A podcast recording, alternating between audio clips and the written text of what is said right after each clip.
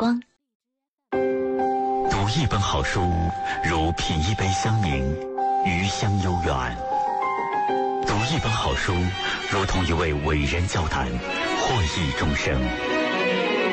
读一本好书，不仅是度过一段愉悦的时光，更像是遇见一盏明灯，在黑暗中让你不迷失方向。文化星空，好书加点料，不仅有好书，更有料。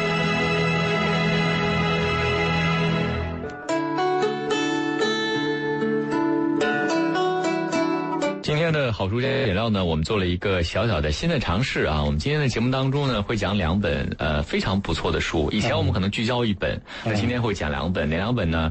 第一本是《财务自由笔记》，第二本呢是《资产配置攻略》。这两本书呢，都是我们节目当中非常受欢迎的两本书。但是今天我们放在一起啊，突然发现，我可以认为这两本书基本上可以把理财这个事情说透了。嗯啊，其中呢，或者这样讲，就是说，呃，先呢解决我们的基础财务来源的问题，是第一，第一笔投入怎么来，然后呢，怎么确保这个第一笔投入呢能够稳步的增长。嗯。第二步呢是说，当我有了一一定的这个投入了之后，嗯。然后呢，我做一下这个资产配置，然后呢，这个资产配置呢，它一定是，就是就跟我们这个上了战场一样对，它一定是有一定的这个战法的。那我们把这个资产配置攻略也用好了以后，那么理财加投资这两件事情呢，就会演变成我们，啊、出发的时候就能战胜大绝大多数人。对，我们今天邀请这个中资海派的黄河先生，跟我们一起来探讨这个，呃，把理财说透的两本书啊，一个叫《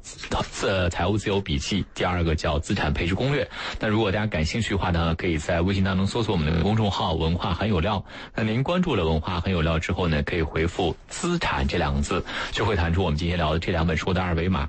其实我今天做了一个简单的梳理啊，就是关于理财这件事情，对于普普通人来讲，它意味着什么？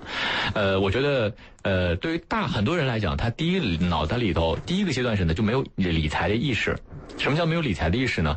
就他的脑袋里头没有想过。理财的重要性，嗯呃他可能说，哎，我上班啊，赚点钱，然后该花花，该吃吃，呃，顶多能存一点点钱，过年给爸妈买点东西，然后可能两三年过去，才发现自己什么都没有，他才发现哦，好像我没有理财这一课，嗯这是一部分。所以说，这样的人就是财商为零，就是他不知道理财这个回事儿，对吧？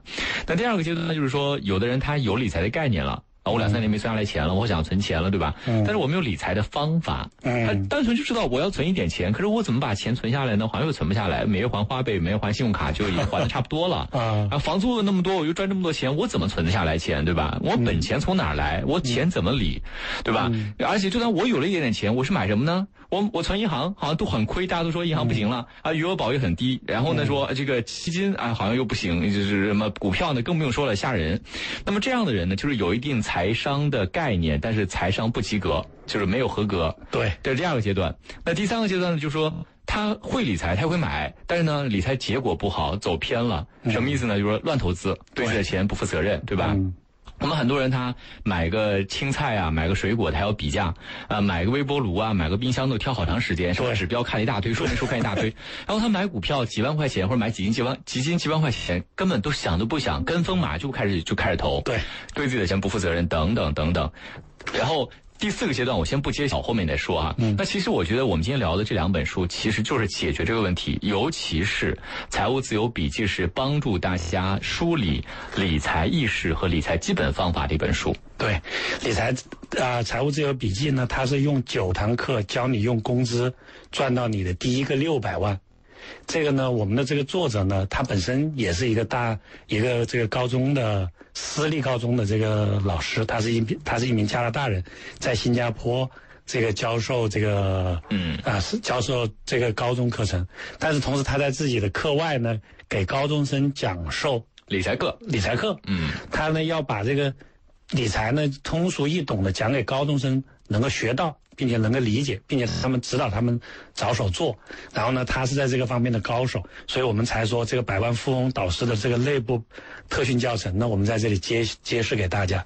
其实你刚刚讲到的这四个方面呢，其实呢，我们这样讲，我们要理财和投资啊，嗯它一共呢是分成了四个步骤。对，第一个步骤呢叫挣钱。嗯，其实很多人没有理财经验，没有理财的意识呢，就是因为他只有挣钱的想法。嗯，啊，我挣多少工资？对，对吧？我同时多打几份工，嗯对吧？或者呃，我再辛苦一点，嗯那个我发动更多的人，这个来来来跟我一起工作，这个呢都属于挣钱的范畴。所以一个提手旁加个争抢的争，是要和别人竞争得到的。第二个呢叫就叫攒钱，嗯你看是一个提手旁加一个先。加一个呃站字，其实呢站字其实呢也是取的啊、取优先的先为在前的，那就是说我们攒钱是要越早开始越好，嗯而且立马从当下开始更好。第三个阶段呢，就是我们讲的是理财的理，就是第三个阶段理财的理呢，就是说在于我要把钱分成里和外，或者这样讲，把钱呢分成哪些东西该花，哪些东西不该花。嗯这我们就是理财的过程。对最后呢就是赚，赚呢是说我把钱当成了一项工具，让钱呢为我工作。所以我们这样讲，其实理财关键点就是不要为了钱而工作，而要让钱为你工作。嗯，我觉得这中间有一个坎，呃，我们的第一个坎是什么？就是花钱。嗯其实呃，我觉得在理财这条路上，有很多人他搞错了一个重点在于什么呢？我们一直在说，有的人啊。他虽然会挣一点钱，但是他们有一个概念是说，他想让别人觉得自己有钱，他会通过什么渠道呢？他会通过花钱。嗯比如说，我会买最新款的 iPhone，嗯对我会买很多高级的，像什么戴森的吸尘器啊、戴森的吹风机啊，都很贵的，几千块钱一对对个。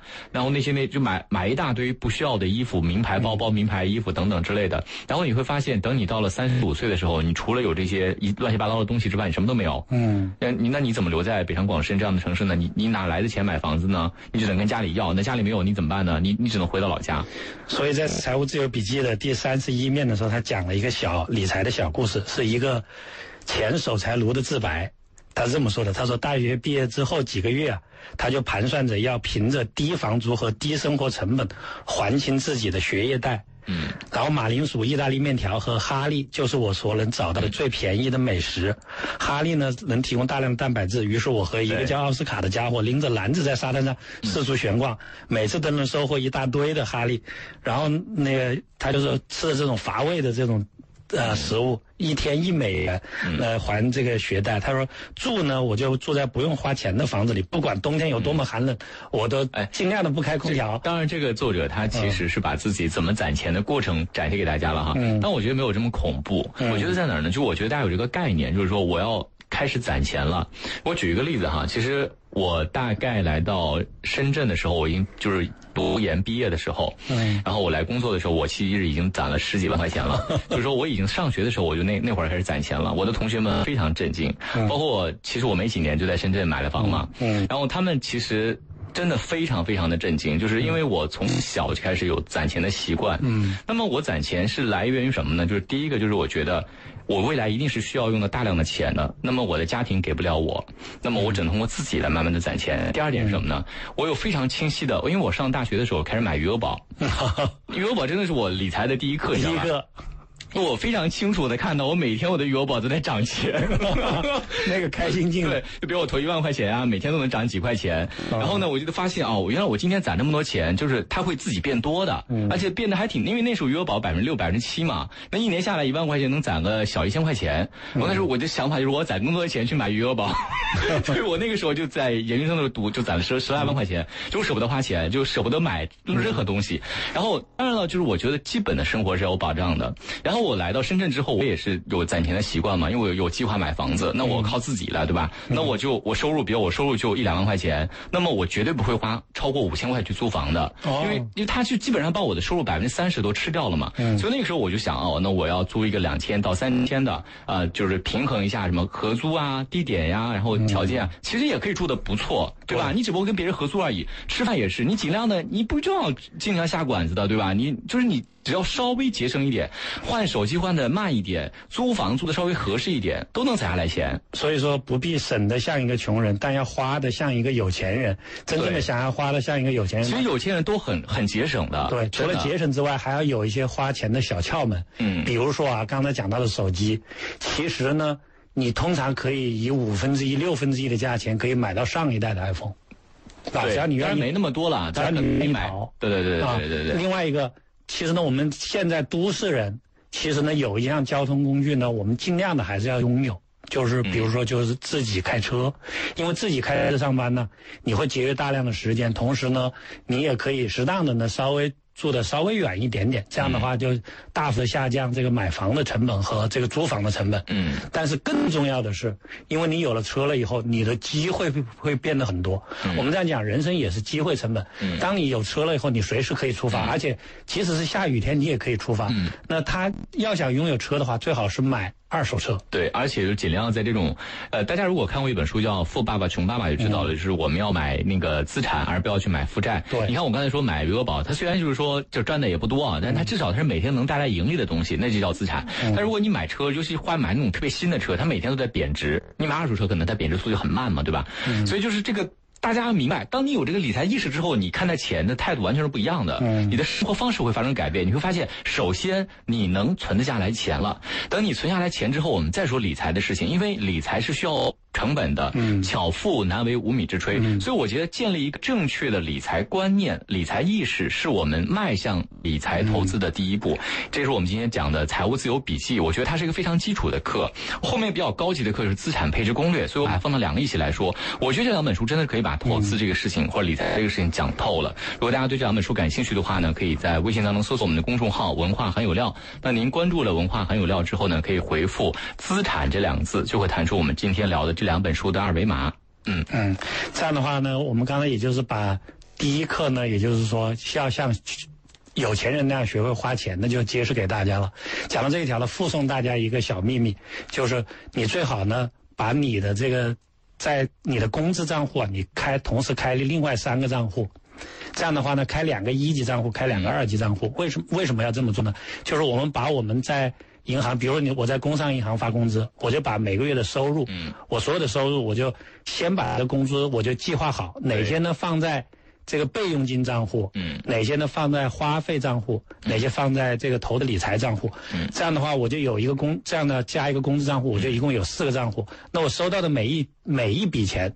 甚至我兼职所得或者我偶然所得，我都先进这个工资户头，然后我再重新分配到另外三个户头，对。然后最大化投资理财户头。嗯，这是量入为出嘛。对其实黄总刚才提到的一个重要的观念，就是说我们把钱拿过来之后要做计划的。我们有本书叫《资本存折》嘛，对其实做计划就是说，就比如说啊，我举个例子，大家如果收入一万块钱，我以一万块钱为基准啊，比如说，那么我的日常开销可能房租两千五，这是铁打不动的要要付的，然后五百块钱的杂费啊，什么手机费啊、啊电费啊、水费啊，那就三千五，固定开支雷打不动嗯。然后呢，生活开销大家呢可以尽量的压缩你的开销，比如说你。控制在三千块钱以内，嗯那么你还剩四千块钱，那你就把它作为你的投资理财账嗯户。当然，你可以再拨一千块钱出来作为这个你的这个储蓄金、安全账户，对吧？对等等备用金账户当你那你就分配好了，然后你三千块钱，我们接着后结合后面说的这个呃指数定投，嗯你把它放在指数定投里头，六五个基金，每个基金每个月投六百，那特别完美了已经。然后比如说你发个年终奖啊，发个奖金啊什么的，我建议你把一半儿先直接划到了投资里头，剩下五百奖励自己，对吧？这个月可以干嘛干嘛干嘛，嗯或者放在备用金里头。其实理财就这么简单，但最重要的是你要建立起这个观念，一起掌握正确的方法。嗯嗯，这是很好其实玩的。这样做的话，也就是我们第二堂课所说的复利的神奇魔法，让你真正的能够才能变为理财达人。而你要想复利，我们讲的复利的公式，第一项就是本金乘以这个，是个时间的呃乘平方啊，对，时间的平方。对对，时间的平方，因为复利这个东西是很很复杂的一个概念，但是大家要坚信一点，只要你能够坚持得下去，你会发现时间给你带来的回报是指数级的，对，是乘法。那其中呢，我们讲的这个时间的这个上面的指数呢，它是根据你的年限来的，可以三年、五年、八年、十年，这个它是这个在上面不停的方呃这个往上方的。这样的话呢，你时间投入的越早，这样的话你期限就越长，你获得的回报就会越大。这就是我们讲的第二课指数呃，就是这个啊神呃复利的神奇复复利的神奇魔法。嗯，而这个复利要投到哪里，这个很关键了。对。就是关于这个，因为我们刚才其实把这个最重要的一点，就是理财的观念、理财的意识和、基本的理财方法，跟大家来说了。那大家如果感兴趣的话呢，我们今天聊的是两本书哈，《财务自由笔记》和《资产配置攻略》。如果你感兴趣的话，您可以在微信当中搜索我们的公众号“文化很有料”。那您关注了“文化很有料”之后呢，可以回复“呃资产”这两个字，就会弹出我们今天聊的这两本书的二维码。呃，我简单的翻了一下这个《资产配置攻略》这本书啊，其实它的序言里头呢有讲到我们刚才提到的内容。他说，如果十年前你问我如何投资，我会建议你先买一套房。嗯，呃，这是很正确的，因为十年前是一个房地产的一个黄金十年嘛。那么现在呢，你再问我同样的问题，我会建议你先看一看《资产配置攻略：构建长效的投资体系》这本书。嗯，那么呃，我觉得这句话非常好，包括我再加上这个今天聊的财务自由笔记哈，因为现在呢，说实话，呃，我们一直说投资要趁早，这是这本书里头非常重要的一句话。为什么投资要趁早？就是说。投资它是需要时间的，嗯，它不能说我今天买了，我明明年就赚了很多钱，这是不可能的事情。暴富是很难的，嗯，巴菲特一直说我们需要慢慢变富。你会发现，当你掌握了理财和投资这个技能之后，时间会赋予它魔法。嗯，我一直说，我一直是说什么？就是说我刚才说的第四个阶段什么呢？就是投资改变人生。嗯，就是有些人他确实赚了点钱，可是呢，盒饭钱。买菜钱，嗯啊，最最多多啊也挣个几万块钱，但对你的人生没有改变。对，那么理财需要晋级到投资，把它当成你的事业，这是普通人实现财务自由的最佳途径。回到我们今天财务自由笔记，如何回到财务自由笔记？就是你真正的领悟了投资这门课。嗯，不管你做任何职业，只要你有正常的现金流，你真正的领悟了理财到投资这个阶段，那么我相信在你人生的后半生。就是你投资这个事业迸发青春的，越老越吃香的一个行业。对，那其实呢，呃，资产配置攻略呢，这个呢是我们国产作者的这个这本书真的非常好。就是我觉得资产配置攻略真是，我觉得真的可以推荐给很多朋友去看。他同时呢也是雪球上的人气这个博主，其中呢他的这些自己的投资呢是过去的十四年呢是公开在这个。呃，公开市场的，然后十四年呢，取得了十四倍的这个回报。我我我测算测算了一下，年平均回报是接近百分之二十三的，也就是说是超越了巴菲特的对年均回报百分之二十一。大家会觉得，哎，百分之二十三好像也没有很高，对吧？但是刚才他的成绩是十四年翻了多少倍？十四倍，十四倍，就十四年翻了十四倍。哇，听起来很很吓人。但是你到每一年百分之二十三，其实只要你真的能够每一年百分之二十，你就很快你就富有了，就很夸张的。其实，然后如果要是把这个。复利的这个神机神奇保持住的话，再保持十六年，也就是说保持到三十年的时候，那它的原始投资回报高达两三百倍。那如果说你觉得两三百倍是不是这个这个收益就足够支撑你未来退休之后，甚至也有可能啊，会为你的子孙都积攒一一笔巨额的原始投入。呃，原始资本对。那么提到这个这个资产配置攻略呢，它其实提到了，就是大家我们做投资嘛，比如我们攒了一点钱了哈，我们除了会存银行啊，会买余额宝啊，我们还会干嘛呢？我们还会买基金了，我们还会买一些哎看很看好的公司的股票了。当你到了这个阶段的时候呢，就是这个资产配置攻略这本书就非常非常适合大家啊，尤其是提到它，它会谈。目前很多人碰到的困境，比如说在本书的第第第五页，他说，很多投资者从来没有定过明确的目标，他们完全跟着市场的行情变化而走。当市场价格快速上涨的时候，他赚了百分之三十，他就走了。真的市场开始大涨的时候，他他会说：“哎，看来我自己真的是一个做投资的料。”然后呢，就加大投入，在高点买很多，然后呢。还想着翻倍，对吧？然后还想着自己辞职去炒股，这样子身边的有很多人啊。但是，等到市场迎来崩溃的时候，他的情绪也崩溃了。他不再奢望盈利，他只求自己有个机会就回本走人，等等等等等等。其实这段话讲是什么？就是你投资走错路了。嗯。投资不是那么美好的，投资是有很多风险的。投资是需要你掌握这门技能的。对，其实呢，在这本书当书的第二十一面，他是这么说的：他说，投资比的并不是谁更聪明，而是比谁干的傻事更少。这个在我过往的三十年的投资经验当中，我是深有体会。为什么这样讲呢？其实呢，我们很多人呢都会被媒体所左右。嗯，媒体呢都喜欢讲极端的故事，或者讲极端的故事呢更容易上新闻。嗯，那我们这样讲，就是说人那个。狗咬了人，这个通常是不会上新闻的，但是如果人咬了狗，那上新闻的机会就大大变强了。然后我们的新闻呢就喜欢报道谁谁谁投资股票呢，啊，这个破产了、跳楼了，但但他从来不报道有那么多人都通过通过这个股票投资呢。挣下了这个很多的财富，或保障了一生的财富，甚至保障了祖几啊子孙几代人的这个财富，他从来不去报道这些事物。其实呢，我们是这样讲，其实呢，如果说股市呢也有一个很神奇的地方，就是如果你投资个股，确实存在着有可能出现这样的人间悲欢离合啊。但是呢，如果说我做这个投资的集合。那呢，犯错误的可能性就会变得非常的小。嗯，你就会和这个国家当中最优秀的企业家一同成长，一同创造财富，和这个国家的财富一同增长。这个是很重要的一个概念。所以说，关键是做资产配置的时候要兼顾我们的这个理财啊，要兼顾到现金、债券和股票。不同类型的资产，包括了这个房产，也就是说，我们这就是我们讲资产配置的这个关键节点。嗯，我们存攒啊攒到的这个钱，要分成四大不同的板块，啊，按照一定的比例来进行这个投投入。对，而且它根据你的年龄，对吧？你是年轻人，你该怎么样的比例？然后你是中年人，你该怎样比例？你是已经退休的人了，你该怎么样的比例进行进行这个规划？我觉得真的是掰碎了揉开了，你从来就因为我觉得在我们国家呢，很缺乏一个财商的一个教育，呃，这是很多人都需要补上的一课的。呃，因为我们都说情商、智商很重要，没有你都大家都很清楚，你没有情商，你在社会上寸步难行，对吧？没有人会做你的朋友。那么其实财商也是一样，当你没有财商的时候，其实你很难去。去驾驭金钱，你很难积累财富。那么你缺少这样的东西的时候，你在社会上也是很难生存的。所以有有句话里头说，在这本书里头，他提到他他说，财富人生充满了加减乘除，呃，稳定的工作是加法啊，你每天工作嘛，都在给你挣钱；日常的开销是减法，那每天都在去就就花钱。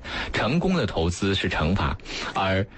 通货膨胀和失败的投资就是除法，那么实现财富自由的最关键还是投资的乘法。对，然后呢，对，那个乘法才是你人生的一个跳板嘛。然后他提到，他说，但是投资一定要趁早。他为什么要说？他说有一位五十八岁的读者私底下问过他说，我现在。快要退休了，我手上有多少多少钱？你能不能帮我看看我离财富自由还有没有多少的希望？他说呢，其实他来告诉我，我觉得说，首先他要降低他的目标值，因为他马上就要退休了，他距离终点的目标的期限太短了，没有充足的时间让他去采取积极的投资策略去钱生钱。而且最重要的点是什么呢？投资它并不是与生俱来的能力，刚入市的你不光是资金没有多少，而且你还有理财知识啊。市场经验啊，市场的挫折等等，几乎都是为零。你没有投资经验和阅历，你就无法做到驾驭这些金钱，你也无法让时间为你去奔跑。所以，当你尽早领悟投资这门社会科学，找对方向，早点出发，你才能够变得富有。这才是我觉得我自己人生最庆幸的一点。就是我刚才提到的是，我从研究生就开始攒钱去买余额宝。你其实余额宝没有改变我的生活，对吧？我没赚多少钱，但它会让我意识到攒钱是 很重要的。那么，它也让我来到深圳之后呢，马上就知道。我要量入为出，我要规划我自己的人生。而且我在深圳之后，也是一步一步学习，从刚开始学习买 P to P 啊，对吧？还风险很高。后来呢，开始学习买这个基金啊。去银行开户的时候，他说：“哎，你要不要买基金啊？”我才知道，原来有沪深三百啊，中证五百。然后我在支付宝上就研究了半天啊，买了很多。而且那是我最人生最成功的一笔投资，就是买那个基基金投。我也非常推荐大家。后半部分我会说。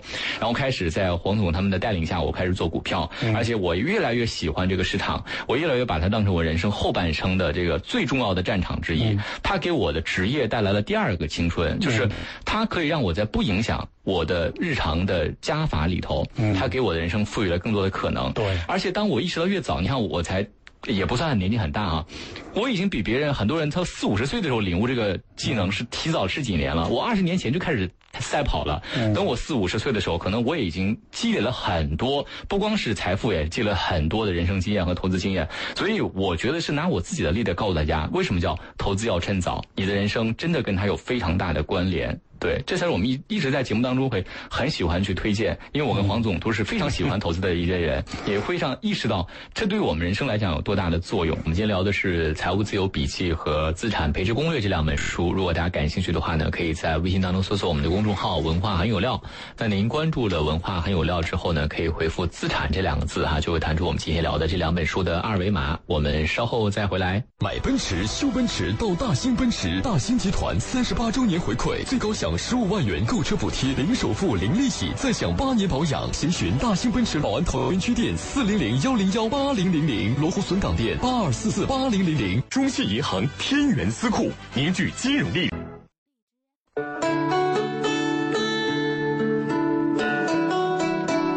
继续回到我们的好书加点料的节目当中，我们今天聊的是把理财说透了的两本书啊，《财务自由笔记》和这个《资产配置攻略》。那《财务自由笔记》呢，相对来讲，它是一个建立理财意识以及建立理财方法的一套书。那么《资产配置攻略》呢，它就是相对来讲提高的，教你怎么样去做指数基金定投以及进行公司投资的这样的一本书啊。我有一个基础加升级，非常好的两本书。如果大家感兴趣的话，可以在微信当中搜索我们的公众号“文化很有料”。那您关注了“文化很有料”之后呢，可以回复“资产”这两个字哈，就会弹出我们今天聊的这两本书的二维码。嗯嗯，那刚才也给大家推荐了这个全市场指数，其中呢比较有代表性的呢就是国证 A 指，那个这个指数呢，它其中设计当中呢有一个最重要的窍门呢，就是把所有不流通的股份排除在外了。第二个，把所有的 ST 星号 ST 的股份排除在外了，自动的就剔除了。然后呢，新增的流通股。啊、然后呢，大概十五天之后，它就加入到这个全证 A 指里面了。这样的话，我们就变成了一个被动投资所有的上市企业这样的一个呃投资。这样的话，长期呢，就会我们就一定会造成我们跟着这个国家一起增长，因为生意它创造了价值。而且呢，你这个记住了，我们做全只要做指数定投，一定要抱的是长线投资的想法。这个长线投资定义是多长呢？通常是三到五年。嗯。啊，只要有三到五年，我们就把它定义为是长线投资了，。我觉得有一点很重要的点哈，就是说做股票呢，很多人是有这个心理芥蒂的，因为这个市场确实风险很大。那么对于普通的小白来讲呢，我是非常推荐基金的哈。那么我给大家讲讲基金怎么回事儿哈。嗯基金呢，其实就是当你买了某一个基金的时候，它是一揽子股票，就非常多的股票。对，那比如说我举个例子，沪深三百，那可能它是全中国最市值最大的前三百个公司，等于说你一次性买了这么多公司，嗯，哪一家公司倒闭了对你影响都不大。对，对吧理论上可能最大的一只也就只能占到百分之四、百分之百分之三、百分之几乎没有什么影响。但是你，但是对你来讲，你的胜率很大呀，因为你买了是。可能全中国最实力最雄厚的三百家公司，对不对？那么可能你去买某一个行业，比如你看好新能源车这个行业，当你买了新能源车这个行业的指数基金，嗯那么也就是说你买了这个行业里头上百家公司，嗯除非这个行业发生了破坏性的改变，嗯那么基本上这个行业如果是蒸蒸日上的话，那么这么多公司加起来，它总是水涨船高的，对不对？也就是说，我们说买公司等于买国运。那么买某个别公司风险大了一点，那我买基金，那就踏踏实实的买国运了啊！尤其是买沪深三百或者中证五百这样的宽指数基金。对，当你相信你所在的国家蒸蒸日上，这些好公司未来会创造更多的价值的时候，你买了基金，就等于买了这么多公司的很小的份额。嗯而这些份额是由你的这个你，他们会随着这些公司的上涨而给你带来回报。嗯你可以这么去理解。好，当你时间越长，比如说这些公司每一年能赚百分之十，你觉得不多，但是五年基本上百分之七十了。嗯其实说实话，你存五年前你能赚多少钱？你存五年前放银行里头，也就最多涨个百分之十几。嗯但是您轻轻松松，我最保守的指数基金百分之七十，嗯再过七年可能就翻倍了。嗯你你现在买房子，你翻倍有多难，对不对？对所以你意识到，你会发现指数基金是一个，首先它风险很小，但它回报很确定，嗯尤其是在长期。所以指数就是一个非常好的投资的机会。嗯在本书的第一百五十六页，用了非常多的篇幅讲到了有效积累财富的方式，定投，定投指数基金，而且。指数基金定投又更加的好，在哪儿？就是可能你低价买的可能买的高点了，但没关系，定投的好处用用时间来平滑你的风险啊，简直好的不得了。如果说指数基金投资方法的话，是我们立于不败的法宝的话，那么加进了这个指数定。基金定投的方法，它是从数学上的就保证了我们，嗯，呃，在大多数情况下又能优于所有的对。基金这个投资者，因为基金投资者呢，他，嗯，这个他投资的时候有一定的随机性，嗯，因为他有可能在相对的高点进来，对，当然他也有可能在最低点进来，但是总体上来讲的话呢，因为对多数人来讲是简单简单的算术平均，而我们如果说。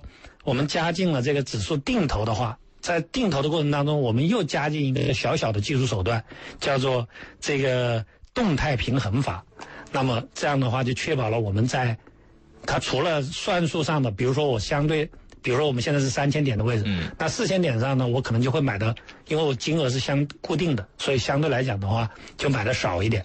当跌到两千点的时候，我肯定就买的多一点。除此之外，我再加进一点点动态平衡。这个动态平衡呢，它是每上涨多少我减少多少，每下降多少我增加多少。这样的话就会进一步的降低你的这个这个持仓成本，你就可以在即使是别人也认知到了。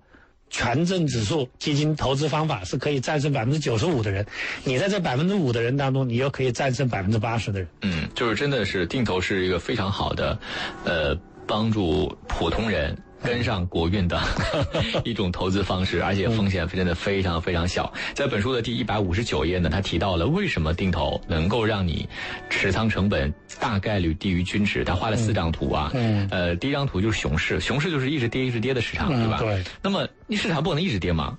它总有一天就不跌了，嗯，对吧？它要死不活的再搞个半年，它总有一天可能跌过头了，它就慢慢涨了，对不对？嗯。那他就画了张图，就是这种熊市的图，然后然后。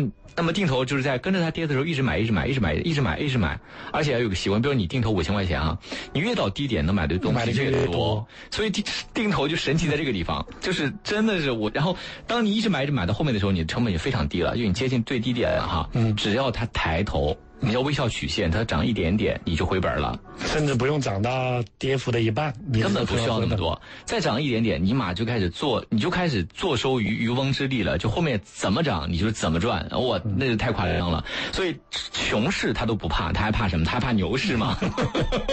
对吧？牛市也是一样的，就你跟他买，虽然你的成本会不断的变高，但是因为你前期低点买了很多，你的成本高不了多少。嗯，到后面你也是一把收割。当然，有的人会说，那比那比一呃提早全部都买着。然后，那你哪有好的运气呢？是不是？这是第一个，你没有那么好运气。第二个。我们说这么好的市场，也要留一点点鱼汤，留点鱼尾巴给别人吃吧。对，然后第三个就是震荡市，震荡市就是哎一会儿高一会儿低，一会儿高一会儿低，那你也能够在震荡市里头拿到一个平均的一个持仓，对对吧？所所以说，它你把这个图一看，你知道哦，定投员真的是这样是赚钱的。那么第二点就是说，我觉得定投好在哪儿哈？就是超级省时省力、高性价比的营营机策略。很多人他没赚，他他首先天天看盘，对吧？天天盯着盘看啊，那那个曲线动来。动去的，然后每天都要研究这一大堆消息，然后年终一收，年终一盘点，哦，没赚钱，因为他老是忍不住要去动，没赚钱就算了，还投入了一年的时间精力，还投入了那么多情绪溢价，你说他图啥呢？你投入的时间和精力也是一种无形的成本。当你想明白这一点之后，你知道定投的好了。真的是傻瓜，傻瓜相机，傻瓜投资策略啊，还能挣钱？我真的不知道去哪儿找这么好的投资方法了，真的。所以我觉得这两本书里头，他都非常推崇指数定投这个东西。所以当你建立了这个理财的意识。知道基本的理财方法、攒钱的方法之后，你直接去定投吧，你已经超越了很多人了。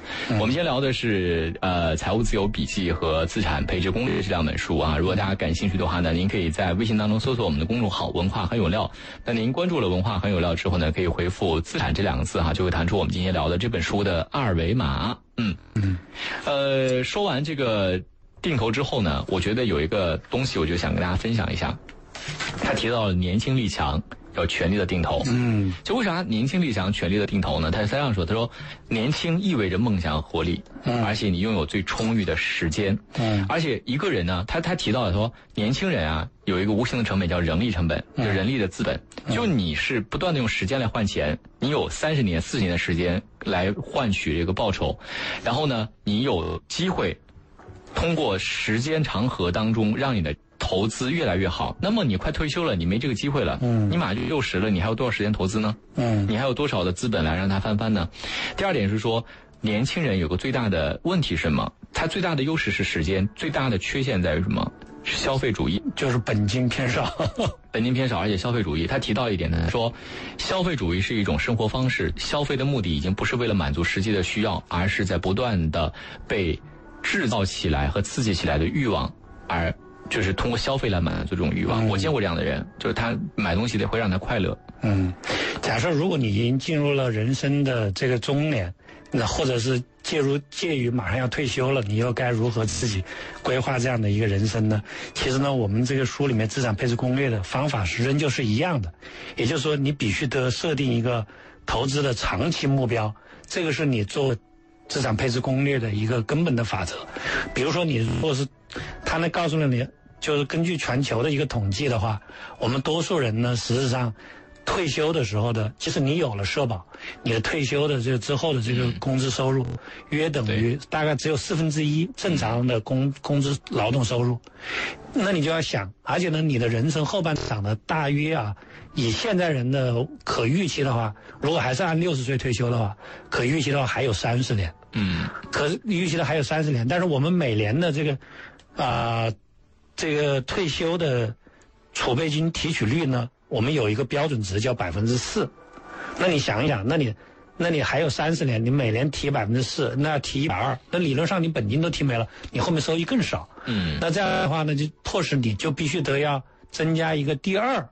这个退休准备准备金，那这样的话，我们在讲，如果你是在人生的中年阶段，我们讲四十岁前后，你进入到这样的一个投资阶段的时候，建议第一个呢是降适当的降低预期，但是更重要的是，人生进入中年的时候有一个好处，就是大多数就是未来可预期的这个消费会大幅降低，嗯，所以说可以适当的在这个方面呢增加一些这个对投资的这个投入，我是。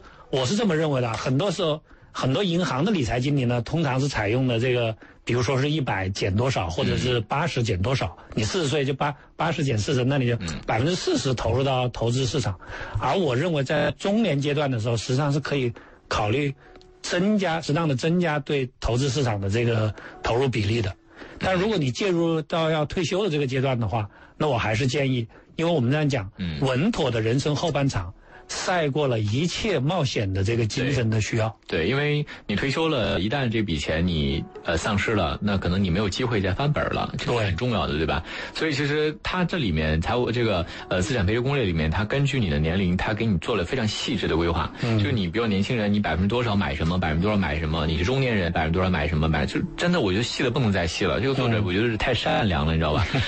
就是你这个作者真的是，我觉得是人生的这个投资导师吧，而且他因为他。是中国人嘛，所以他非常了解每个中国人当下的生活，还而且中国的机会啊等等，他讲的都非常非常的好。那么在这本书里头，我我当时特别有感触的一段话，我给大家来念一下啊。他说：“花钱能够带来幸福感，存钱带来安全感。很多的普通工薪族啊，因为执着于中产阶级的审美需求和消费习惯，过上了入不敷出的生活。他们具有最具有消费潜力的群体，他们过着看似光鲜亮丽的生活，但是本质上他们是依靠出卖有限的劳动力。”在赚钱，而奢华的消费方式没有换来通往上层社会的通行证，而且他们也没有再多的余钱去投资，始终是一个没有拥有多少固定资产和生产资料的无产阶级。嗯，他们的未来在哪里呢？现实生活中的绝大多数人不过是公司里的一颗普通的螺丝钉，而且而不是什么发动机。离职的时候，老板的极力挽留，恐怕只是因为你是同岗位当中最便宜的那个，而螺丝早晚会生锈，几乎谁都可以被替代。很多年轻人正值年春。年轻年少，工资收入仍在高速的增长，但是他却丝毫没有意识到自己终将会老去，未能够理解未富先老的这个悲助、悲伤和无助感。千万不要觉得我在给读者增加焦虑感，社会的残酷使我们必须要时刻保持危机感。我后面标注了“人间真实”这段话是值得每一个二十到三十岁的年轻人好好的阅读的一段话。然后他提到了老话说得好，由俭入奢易，由奢入俭难，消费习惯非常有非常难去那什么的。但是当你到了中年的时候，你需要很多的开支，比如孩子的教育啊、父母的尽孝啊、患病之后的医疗啊、体力充沛的旅行啊等等等等，呃，这些消费都是需要花钱的。所以你需要在年轻的时候打好很多的习惯。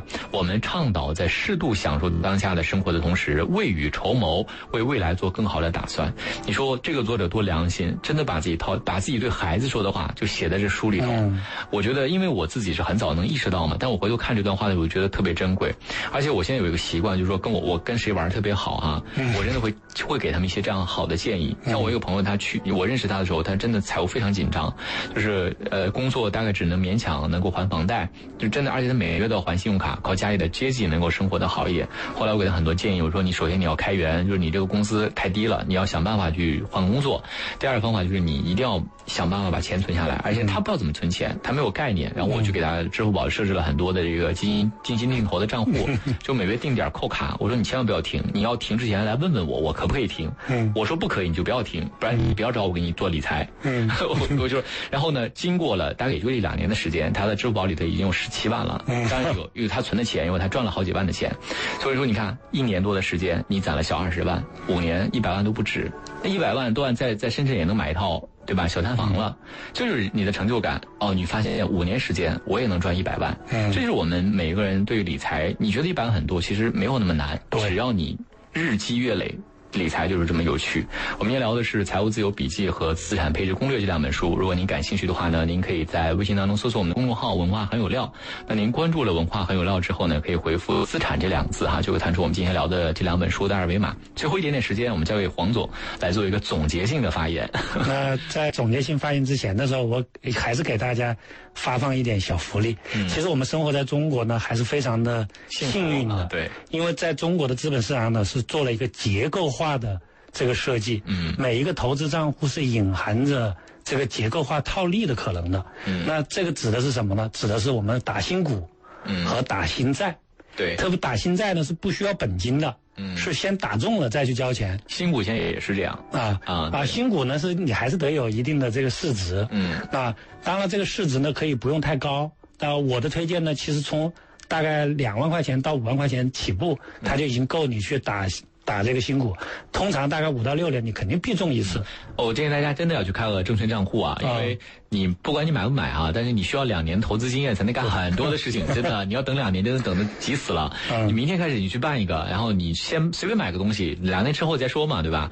我觉得真的是，而且大家要意识到一个问题，就是说，我觉得啊，我认为我们的国运是非常昌盛的，未来的十年、二十年都有很多的投资机会。如果你不通过买基金的方式来跟上这趟国运的机会，真的非常可惜。对，就相当于你过去十年没有买房子一样。如果想要搭上这趟国运的话，我们总结一下：首先，第一个，你就是要有一套，有一个财务财务自由笔记的基础想法。对，就是要我首先要做到攒钱，嗯，然后呢，投入到理财的活动当中。那么呢，建议大家呢是开四个账户。对，啊。然后强制性对强制性储蓄对好，我们时间不多了，我们今天聊的是《财务自由笔记》和《资产配置攻略》这两本书。如果大家感兴趣的话呢，可以在微信当中搜索我们的公众号“文化很有料”。那您关注了“文化很有料”之后呢，可以回复“资产”这两个字，就会弹出我们今天聊的这两本书的二维码。